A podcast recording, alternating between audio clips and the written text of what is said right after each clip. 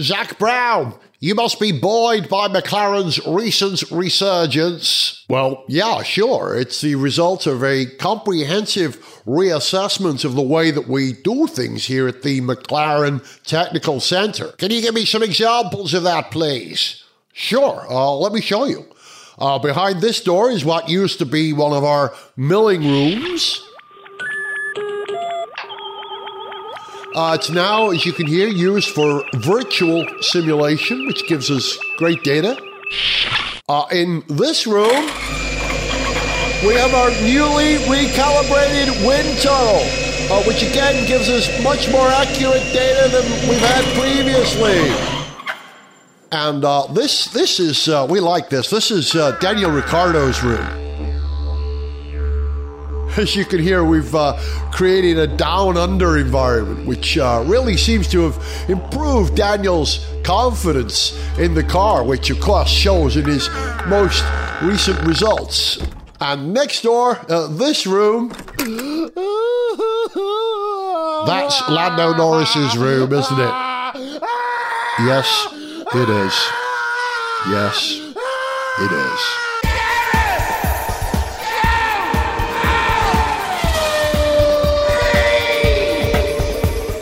Hello, welcome to Gareth Jones on Speed. I'm Gareth, he's Tycho, Hello. and he's Zog. Hello. Zog, you're outnumbered by Joneses on this programme at the moment. I know, it's a first. It's a first. Good to see you, Tycho. Yeah, it's good to be on the show because normally I can hear what you guys are talking about and I catch up afterwards. But yesterday I was invited to come on a show whilst we were watching the race and I said yes. So Yeah, well, it made perfect sense because So, welcome. whilst you were watching the race live in your home, Zog, Tycho and I watched it together live here. And, oh, Tycho, you're a big Lando Norris fan, so you must be really feeling for poor Lando today. Yeah. I mean, it was defo tough for Lando at this race. And yeah, I would say, you know, for me as well, Formula One this year has been very exciting because I took a few years off Formula One. So yeah, being able to watch the races with you and get back into it, especially with someone like Lando, who's basically the same age as me, and uh, seeing him do really well is really exciting. Seeing McLaren do well is really exciting. But obviously, yeah, it wasn't the best result for the No. boy. But you know what? I feel like everyone, you know what I mean? Everyone loves him in the paddock and they give him a little bit of an extra allowance, I feel like. You know what I mean? And they give him a bit extra comfort than some of the drivers. But he's a top driver. He's one of the best. So Well, absolutely. I mean, to lead that entire race bar four or six laps, something like that, he should have won, really, Zog, shouldn't he? Yeah, I mean, he did everything that he needed to do, apart from go the right way on a very, very tricky decision at the end. And, you know, it's hard to say it was the wrong decision. You know, given the information he had, you know, it was still a borderline decision. Mercedes, they had the weather call absolutely right. They said the rain was going to get worse. McLaren thought the rain wasn't going to get worse. That's what they told Lando. And you know, when you've only got four laps left, even if the intermediates are quicker, they've got to be, you know, more than six seconds a lap quicker in order for it to be worth putting them on. And you know, he was doing an incredible job of staying ahead of Lewis Hamilton, who is a master in the wet. Let's not Yeah. forget. You know what I think? When it comes to yeah, I feel like Mercedes. I think I said this to you yesterday. I feel like Mercedes. They almost knew how the race was going to turn out in terms of the weather. It felt like they had a little idea of the strategy the whole time because I remember early on in the race and they said to Bottas, "Oh, look, you could be fighting for like fifth place," and they were like to Lewis, "You can be fighting to win this." And yeah, I feel like they just had that bit of extra confidence when it came to the final decision. Whereas, yeah, Lando, we were kind of all with him when he was staying out because it, it's kind of better to stay out and kind of lose the position rather than just throw it away by pitting if the people behind him didn't pit and then the rain wasn't that bad and then, you know, he would have just thrown it away. But I think Tycho's nailed it. It was a gambling situation, wasn't it? It was like, do we hope against hope or do we make a safe decision with the view of it playing out right? Because I'm not sure. I agree with Tycho that Mercedes knew how the weather was going to play out. I feel like they just had a general idea that Well- a little bit more confidence than McLaren. Not not necessarily confidence, but it's just like I feel like yeah, they just knew if things go right, they can just nick it at the end. Well, I mean, you know, they didn't have a crystal ball, but they, and I'm sure they weren't the only team that were in this position, they knew that rain could come in at the end of the race and they knew it would be an opportunity for them. But then to make the call, you know, if you put your driver on the intermediates too early, you run the risk of you know, burning the tyres out. Yeah. And if you put them on the intermediates too late, which is what McLaren did with Norris, then you have a horribly slow lap while you're on your way to the pits to put the inters on. You know, you're losing a lot of time there. You don't get as much benefit as you want out of them, and you end up, as in this case, ended up back. Was he seventh or eighth in the end? I thought he finished sixth, and he got away with a no. reprimand. Alonso was sixth. Alonso was sixth. Alonso was sixth. He must have been seventh. He then. overtook Kimi on the last lap just to get seventh, wasn't it? Lando was driver of the day for sure. Hmm. You could see how disappointed he was. But we know he's a potential future champion. We know he's an incredible driver. And I thought he showed a lot of character in the interviews after the race. I thought he seemed very chill as well before the race. I was kind of surprised. I thought he was going to be a lot more kind of like, oh, this is my big shot. Like, this is I make or break. But, you know, he did an interview about 15 minutes before the race. On the start. grid. Yeah, and Yeah. he seemed pretty chill. He wasn't there kind of like, oh, I've just got to do this. He was kind of like, yeah, we just got to run. It's going to be good. We've got a shot. yeah, he's very balanced and mature. Before the race, I kind of was like, oh, it's kind of his race to lose. So I was very impressed, apart from the rain, that he probably would have won it. Sure, yeah, yeah. And I think Hamilton himself said that if the race had stayed dry, he didn't think he'd have been able to take him before the end. Yep. It would have been the second McLaren win in a row. I know. McLaren are definitely resurgent, aren't they? You could almost say they're there already because Lando was essentially on pole on merit because they didn't mess up during qualifying in the way that Mercedes messed up in qualifying. Well, it was Lewis who messed up, of course, who dented his front wing, delaying his ability to get out and do two laps on the right tyres and therefore complete. So, yeah, McLaren are arguably already doing a better job than Mercedes. That's a shock, isn't it? Well, are they doing a better job? I mean, they've had a couple of breaks. They've had a bit of a fair wind behind them, perhaps. But it's not as if they've got outrageously lucky. I mean, yeah, they've got those results through taking full advantage of the opportunities that were there for them. And yeah, they've got a much quicker car. The team is really gelling. They've got two drivers who are able to get the best out of the car now, whereas before, it's only in the last couple of races that Ricciardo has really come good in the team. Yep. And that's tremendous to see because, you know, I think we anticipated that this would be a great driver pairing in terms of personality and in terms of which two drivers would you most want to go out for a drink with or would you want to hang out with and just enjoy their company. it's got to be those two. But but it's been disappointing that Ricciardo wasn't able to he's obviously been so frustrated in the early part of the season in not being able to get more speed out of the car and not understanding maybe why he wasn't able to get more out of it, but come together for them. And it's really contributing to. I mean, I think you were saying, Tycho, you've been enjoying this season so much, and we are having a tremendous season. We're in the middle of this wonderful battle between quite probably the greatest Formula One driver ever, who is, you know, approaching the end of his career, and a stellar rising talent in Verstappen. The fight between those two is wonderful. They're so evenly matched. They've both got terrific first class teams behind them. But it's not just that battle. I mean, you know, the race that we've just had, it was all about another young driver in a best of the rest team. And in Monza, it was again, you know, it was all about the McLaren resurgence, their first win for years, their first 1 2 for years. Yeah, so what a season. You know what? We've spoken about Hamilton and we've spoken about Verstappen and we've spoken about Norris. But you know what? In that race, I would say Sainz did a, tremendous job. And like we're kind of sleeping on Ferrari a little bit. I don't think they've got the pace, but he came third.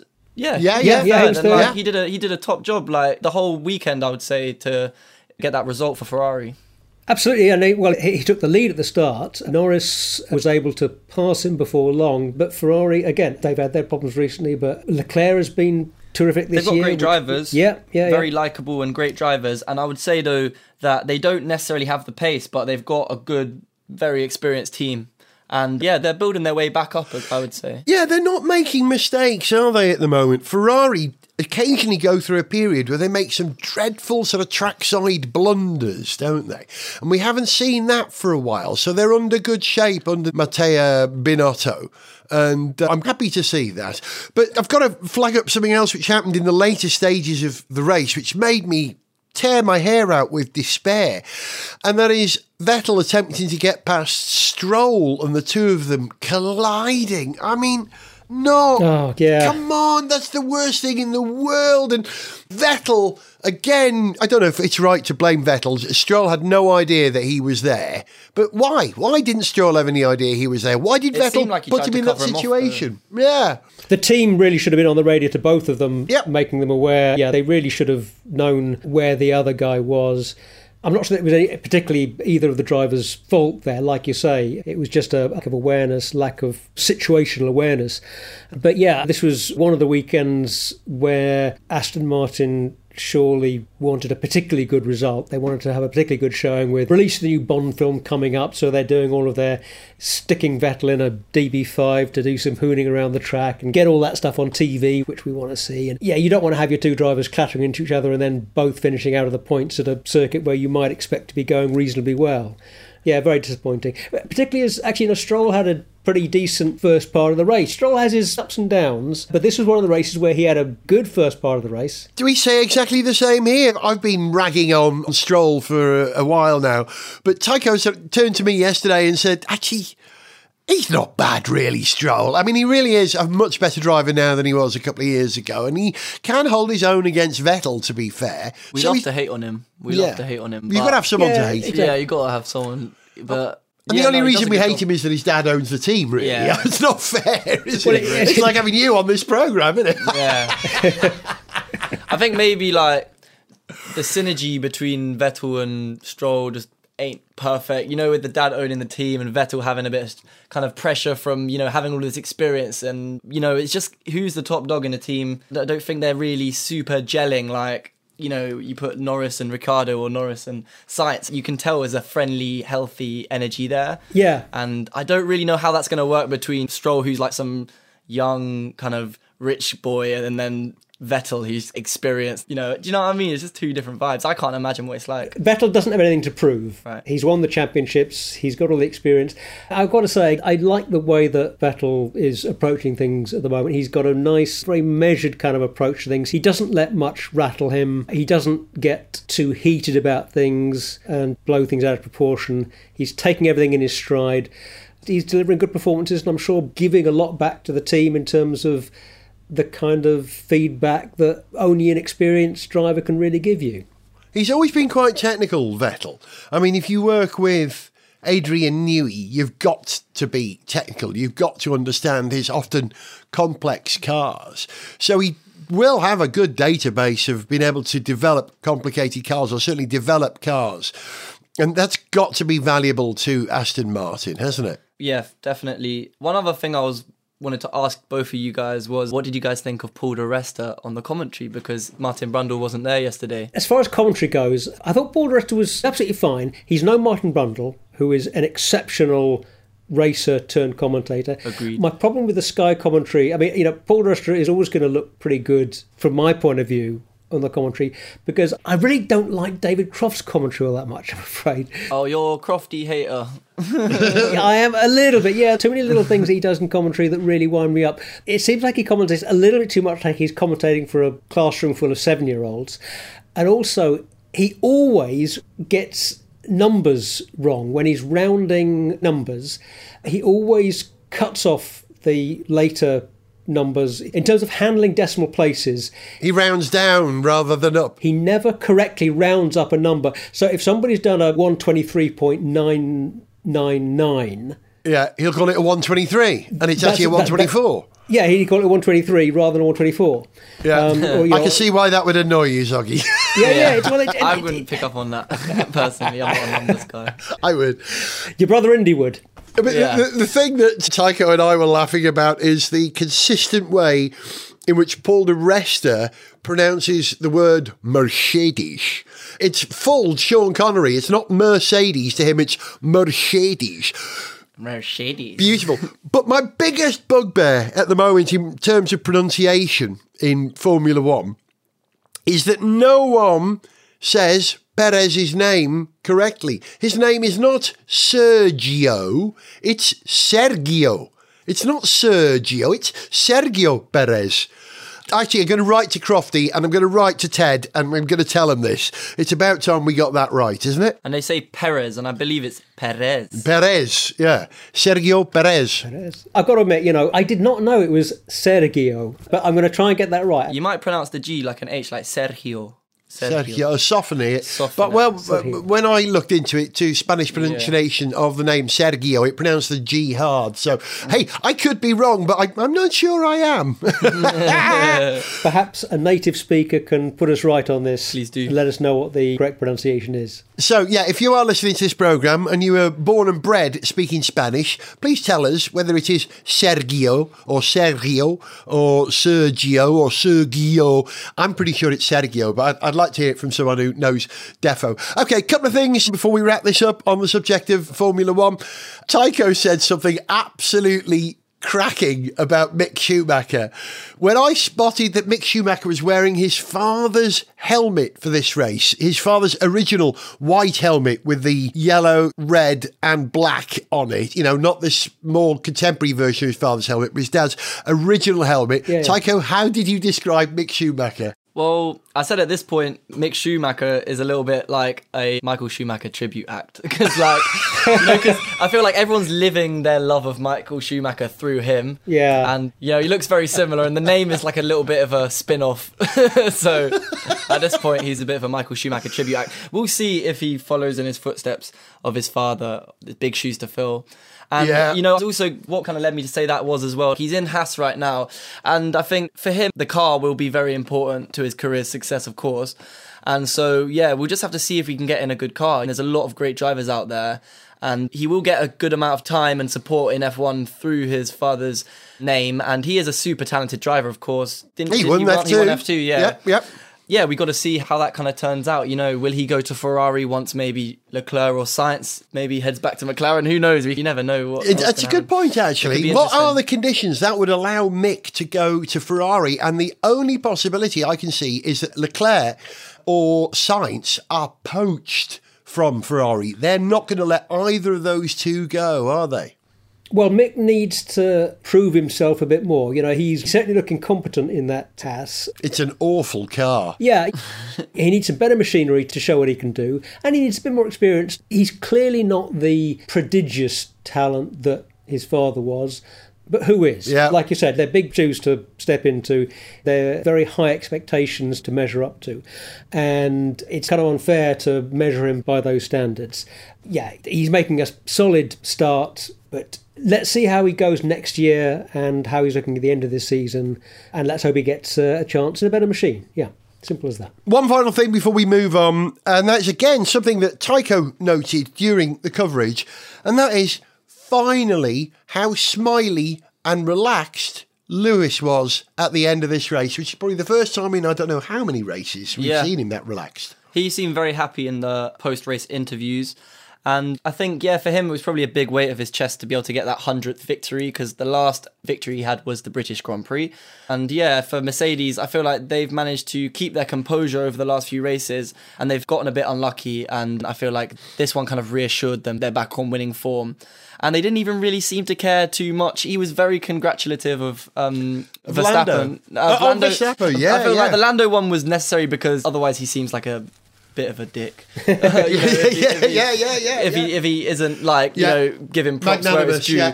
But with Verstappen, where he doesn't really owe anything, he still after the race was saying, you know, how did he do that? Amazing. He must have done an amazing job, which isn't very mm. much like Lewis because obviously you know he wants to win more than anything. There's needle there, isn't there?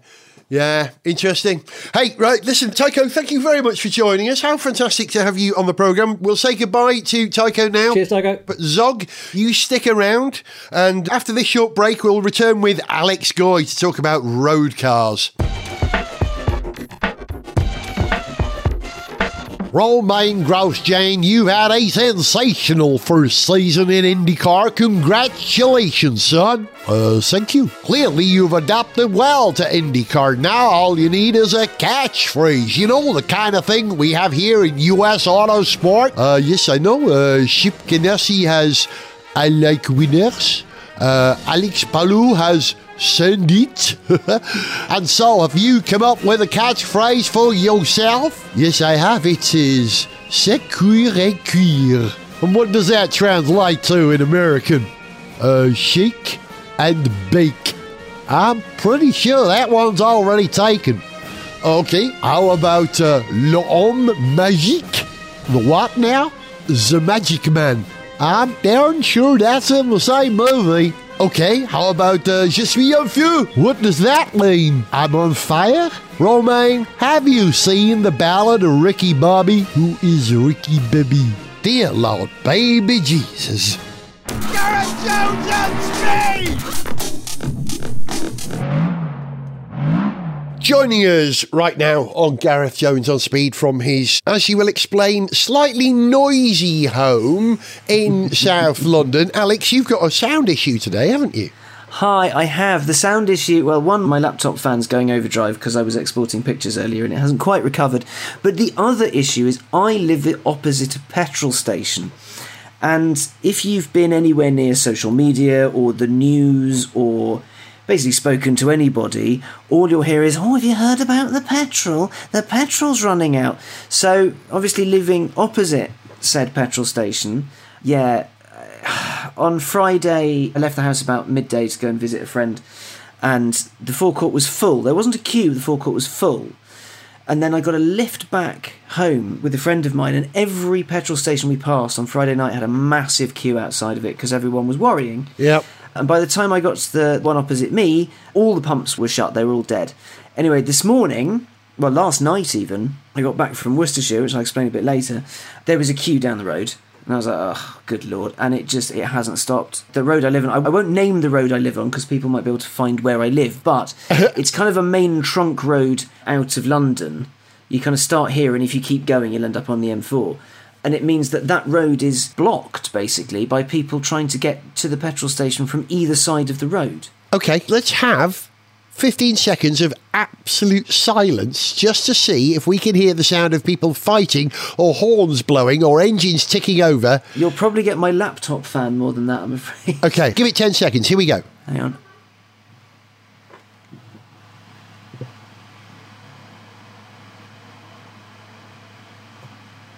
Didn't hear anyone getting stabbed. There was a little horn, there was a tiny horn. Uh, we've got to go with a little period of calm. Okay, let's talk quickly There's before some it revvy all, engines. before it all kicks off. Basically, it's been a day of low level engine noise and occasional buses not getting past, going, ah, ah, ah, just noise. More noise than normal. It's been excruciating. Now, I have a small problem in that I have on my drive at the moment, so I can't talk about it because I haven't driven it yet, but I have a Renault Clio V6 to film. Ooh. Now, this car requires two things fuel yes. in quite vast quantities I'll bet. and dry days. And tomorrow, when I'm filming, it is not going to be dry, and I need petrol because I'm filming it in the New Forest, which is a thousand miles away from here. Crikey. Oh, good luck with that. And have you got any fuel in either of your two cars, which are parked downstairs at the moment? Are you able to siphon it out? The practical car, the Aston, that's full. I filled that up on the way home from a shoot on Thursday and haven't touched it since. Panic buyer. The mo- the what? Sorry. Panic buyer. panic buy. Well, uh, no, I was on half a tank because I was filming for two days.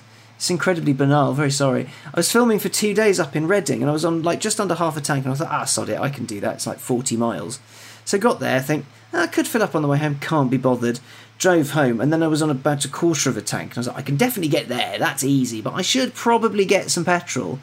And I hadn't realised why it had been so hard to find it, because there was a BP station and an Esso station near where we were filming and the Esso one was on the way home, and I pulled in and they were empty. And I was like, oh, this is weird. And then there was another one that was empty, and I finally like brimmed it, and it was fine.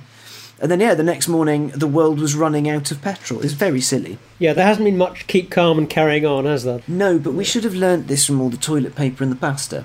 Yeah. Yeah, yeah. You should never try and run your car on toilet paper or pasta. I've discovered No, that. bad Yeah, idea. Doesn't work.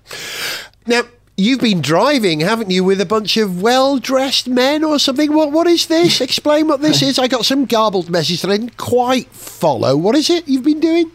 Darling, I always drive with well dressed men. um, some of you may be familiar with the Distinguished Gentleman's Ride. It's a motorcycle rally.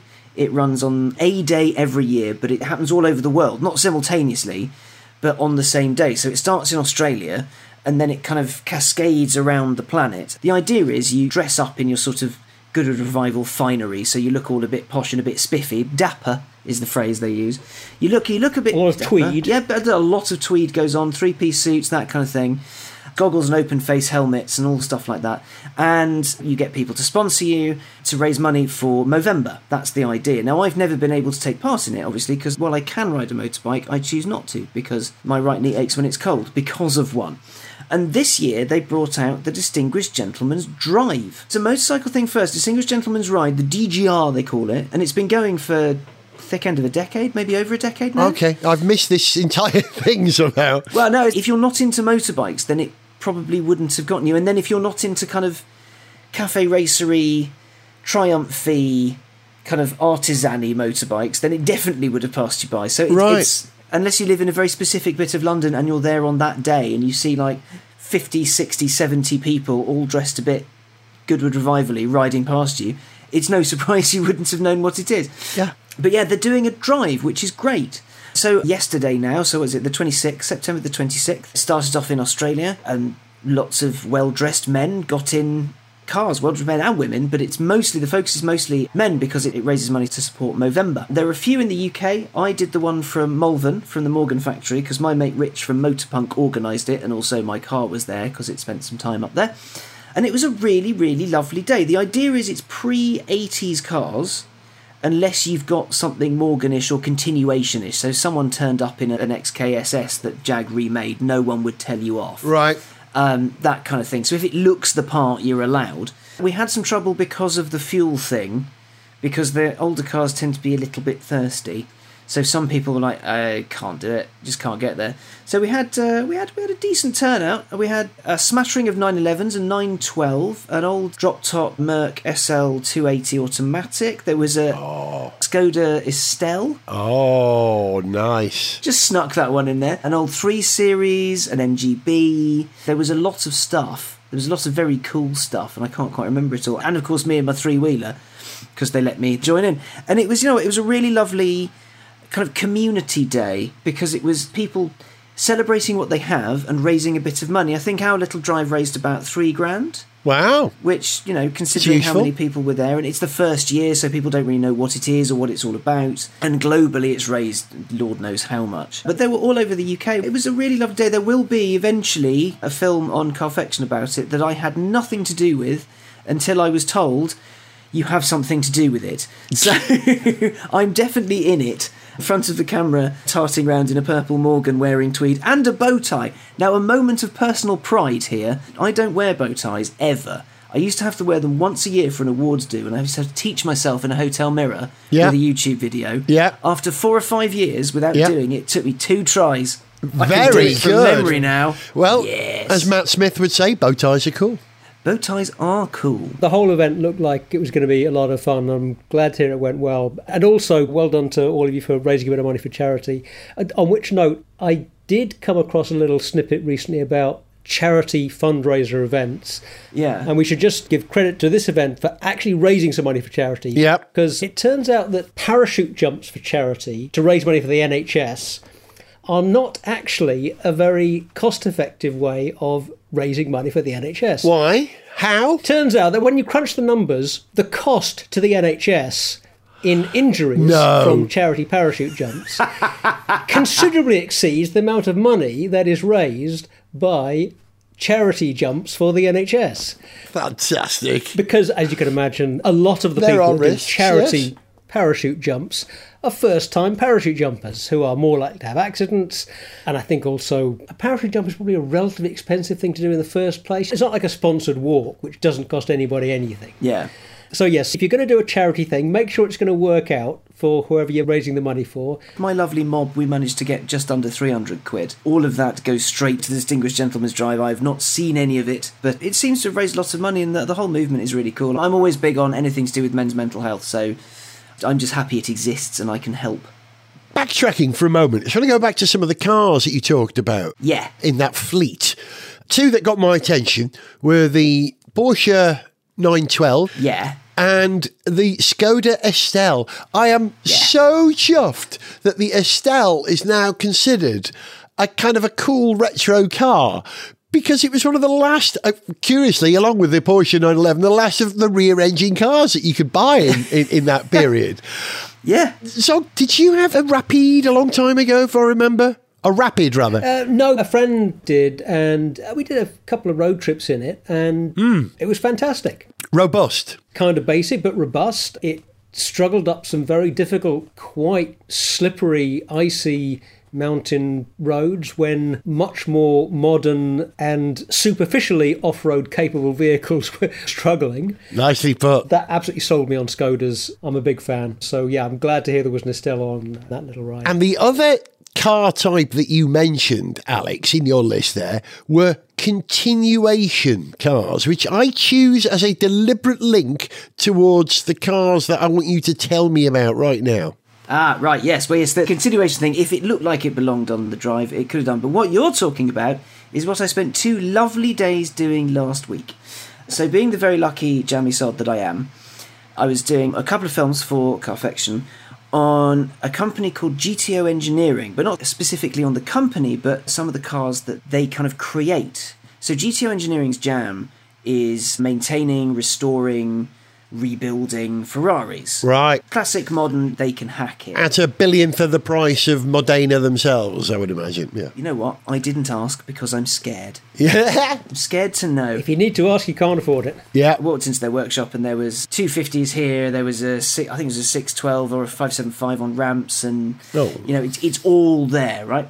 But what GTO Engineering does is it builds revival cars. Which are what? A GTO Engineering revival, essentially, it uses a Ferrari chassis from a car that has been so knackered over its life, fire theft or damage, whatever, that it's not really worth restoring it or kind of trying to conquer it, if that makes sense. Yep. So they take this chassis, but because getting hold of bits for old Ferraris is difficult, GTO's other side hustle, other thing is recreating and building bits. So they can build you a Ferrari V12 to the exact original spec, but with modern tech. And they're allowed to do this? Ferrari Yeah. allow them to do this, do they? That's mm-hmm. interesting. Mm-hmm. So because it's classic stuff, they know how to. It's it's building bits and sticking it together. That's you know it's it's all good. I didn't ask them too much about the legality of it, but so far you know I, I asked ages ago. He's like, well, you know, we haven't had a phone call yet, so we're all right. Yeah, yeah. So what they do is they take these kind of knackered Ferrari chassis and build them into revival cars. Now currently they build three revival cars. They do a 250 Testarossa, Oh, hello. legendary racer. hmm 250 short wheelbase, which is Oh. just yeah. And the most recent one, which was revealed at Goodwood Revival, is the California Spider. Oh. As in the Ferrari California, the Ferris Bueller car, 106 made in long and short wheelbase. But essentially, what they are is it's just magic. You get in it, and everything looks like it's from Modena in the 50s and 60s. You know, the dials are correct, the seating layout's correct, because it's all built to this original plan. It's a faithful recreation of what was once there. And it's on an older Ferrari chassis, so the reg is all old school, so it still counts. And arguably better built than the originals, perhaps? Well, when you think about so the parts are recreations, they're built as the original ones would have looked, but they're built to modern tolerances. Yeah. Yeah, well, if you've got modern equipment, modern CAD tools, and modern hmm. milling and engineering equipment, and you've also got the in house expertise of GT Yeah. engineering, you can build these things to a very, very high standard, which in some cases, yeah, could be better than the original. The, Yeah. the tolerances that you're going to be making things to. I mean, if they're making a new, in inverted commas, Ferrari engine, you know, however many original bits are in it, Yeah. yeah, if you want to, you can do a better job than the original. Yeah, what they do is absolutely magic. The cars, they look beautiful. Like the bodies are kind of hand rolled aluminium or I think it's aluminium, hand rolled on English wheels and things like that to make everything all special and beautiful and wonderful. So it looks bob on. Like you look at their 250 short wheelbase and you go, hmm. that is a 250 short wheelbase. I mean, it isn't, Yeah. but it is. And then you look at the California Spider and it's like, well, that's bang on. That's what that is. That's the Ferris Bueller car. And it's genuinely brilliant, but there is no concession to modernity. So you can't have CarPlay in it. You can have air conditioning in the 250 short wheelbase, which I would advise you get because it's just a glass house. I was 22 degrees when I was driving it and I was just dissolving. It was globs of sweat and disgustingness of falling off me. You can have a USB charge port put in so you can charge your phone as you go, but you Heritage! You can't attach it. Well, bear in mind, I did the Mille Miglia in a C type, and that had a USB port fitted to it, so you could charge your phone as you went. So it's what's possible with the technology that's there. A sympathetic modification. But you know, there's no easy gearbox, there's no easy this, there's no easy that. Like, it's all. It's the real deal, as much as it can be. Yeah. It is the real deal in like every conceivable way. It's the most bizarre thing because you step back in time and I'm driving this car. Why am I driving? I don't understand. You know, when they do, what do they call it? Experimental archaeology, where historians build a siege machine of the type that would have been used 400 Yeah. years ago, and they, they tend to build it using tools that were available. Yeah. In that day, to see how it would have worked and what was achievable using Hmm. the materials that they had. In some ways, these vehicles are a bit like that, except they're using modern machine tools to make them happen. And it is a form of experimental automotive archaeology, you could say, because these are essentially. They're starting from a VIN number. That's all they're really saving from these cars, isn't it? The only bit of the chassis that could be reprinted, the VIN number. Well, no, they're starting with 250 chassis, aren't they? There are donor cars. Underneath the 250 Spider I drove was a 250 GTE that had had a life. Oh, okay. Last year I drove a 250 short wheelbase. It was a 330, I think, underneath there. So it's ah. all cars of the right era, but just turned into something a little different. Yeah. They're not trashing a California Spider to make another California Spider because there aren't as many of those, but there were cases where I think Ferrari just built lots. So if Yeah. a few fall by the wayside, the world won't end. They're trashing a run of the mill regular 250, not one of those Yeah, rare you know, a 36 run of the only mill built regular 250. 250. Yeah. Oh, a universe where any 250 could be described as regular or run of the Yeah. mill means that we've got warped sensibilities, doesn't it? nice problem to have. I'll tell you what, they've got this hand built to modern tolerances V12 under the hood. You can have it three, three and a half, or four litres. Both of the cars I drove had a three and a half litre with 320 horsepower, 0 to 60 in five, six ish seconds, 150 top speed. You don't need more power than that.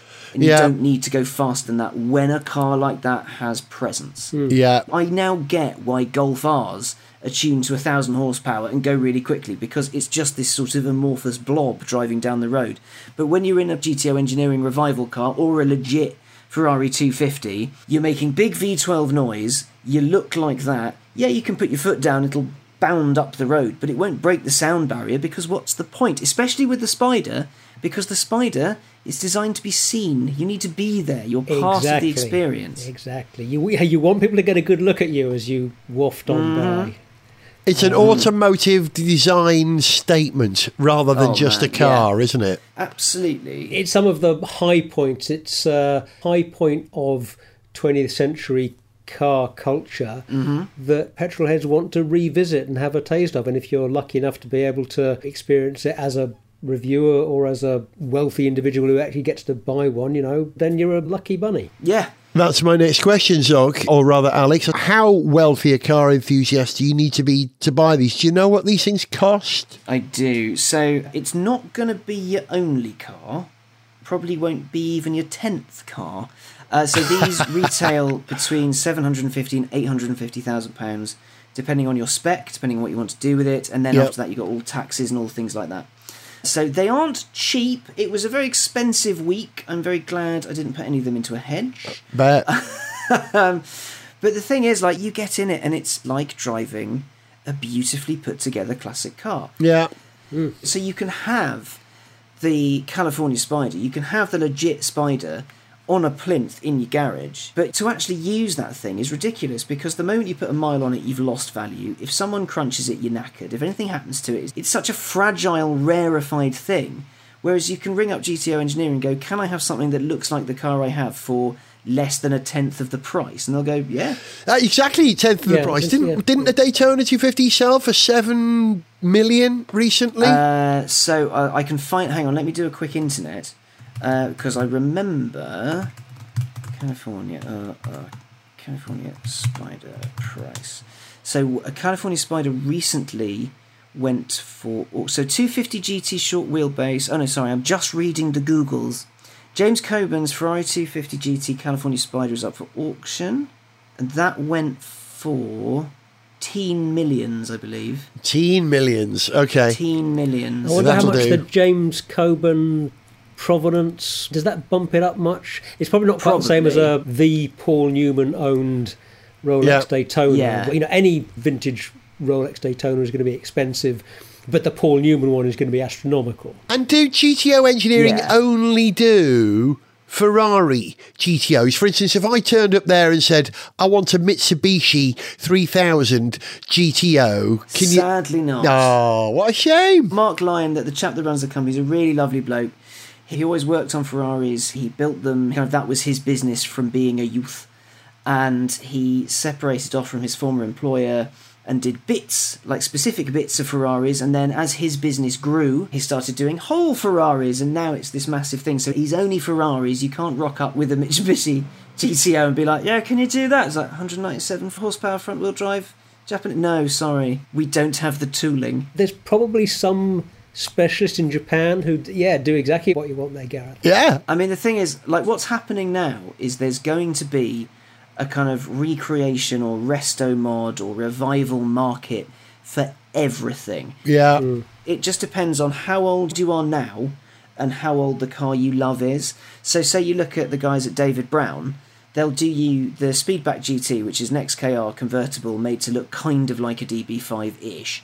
Yeah. As if you've got like bad vision, perhaps. Yeah. And then they'll yeah. do you the Mini, which is, Which you know, the car that David Brown and his mates used to razz around in way back when.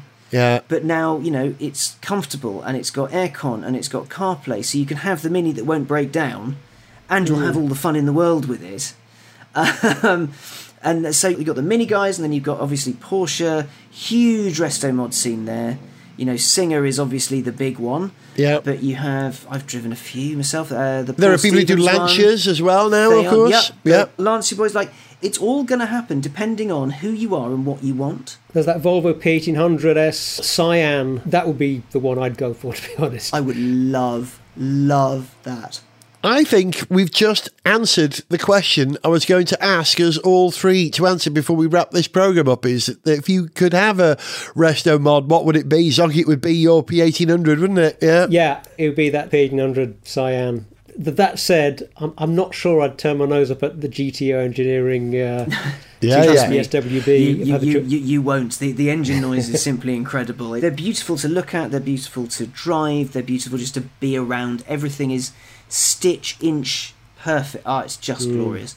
However, my resto mod of choice, and it's quite cheating, but it's the Aston Martin DB5 Goldfinger continuation car Of because course. mine comes with a smoke screen. Yes, and it also comes with uh, machine guns with the authentic sound that they sampled from the movie, as I understand, of a Browning. Yep. Yeah, I wrote an article about it for DAF magazine. I know you've driven the car as well, I Alex. drove it. It was great. Yeah. Well, the, uh, if you want a really cool thing, when's this going out, Gareth? What's the date Um, the Thursday, which is what the uh, thirtieth, yeah. That's the 30th Is Thursday. So you will have missed by one day, Aston Martin did a thing where they put a giant Corgi DB5 down by Battersea Power Station. And the car in the box Saw the pictures, yeah. is the continuation DB5 and it's the prototype. It's the only road legal. Oh, and oh, now yeah. it's gone. I can tell you how much it's worth. Which is Three and a bit million quid. yes, Three million quid in a box by the river. They're mad. yes, yes. The most expensive new car ever, or something like that. There was some deal about it because if you bought a Zagato Aston Martin, wasn't it? They threw another was- car that, that, in. That was the twins, so it was the DB4, DB4 Zagato. That was it. Something else, you would get one. You- yeah. The most expensive. new- The actually the most expensive production new car because the the DB5 is technically a continuation is the Rimac Nevera. Ah, which you've driven, you big Because show I've off. driven because I'm that kind of guy. What, what? Modest as well, obviously. That's it. You've been listening to the modest Alex Goy. Bye. to the dreaming of owning a Volvo P1800 Cyan Zog. Goodbye. Earlier on in the show was my glorious son Tycho, and I was Gareth. See you for the next On Speed here in two weeks in your ears. Bye. Say bye, everyone. Bye. With some horns in the background. Thank you, Petrol. To send us an email, see pictures, get song lyrics, join our Facebook fan site, follow us on Twitter, or to find out about sponsorship opportunities, go to garethjones.tv. Gareth Jones on Speed is made in London by Whizbang. Gareth Jones on speed!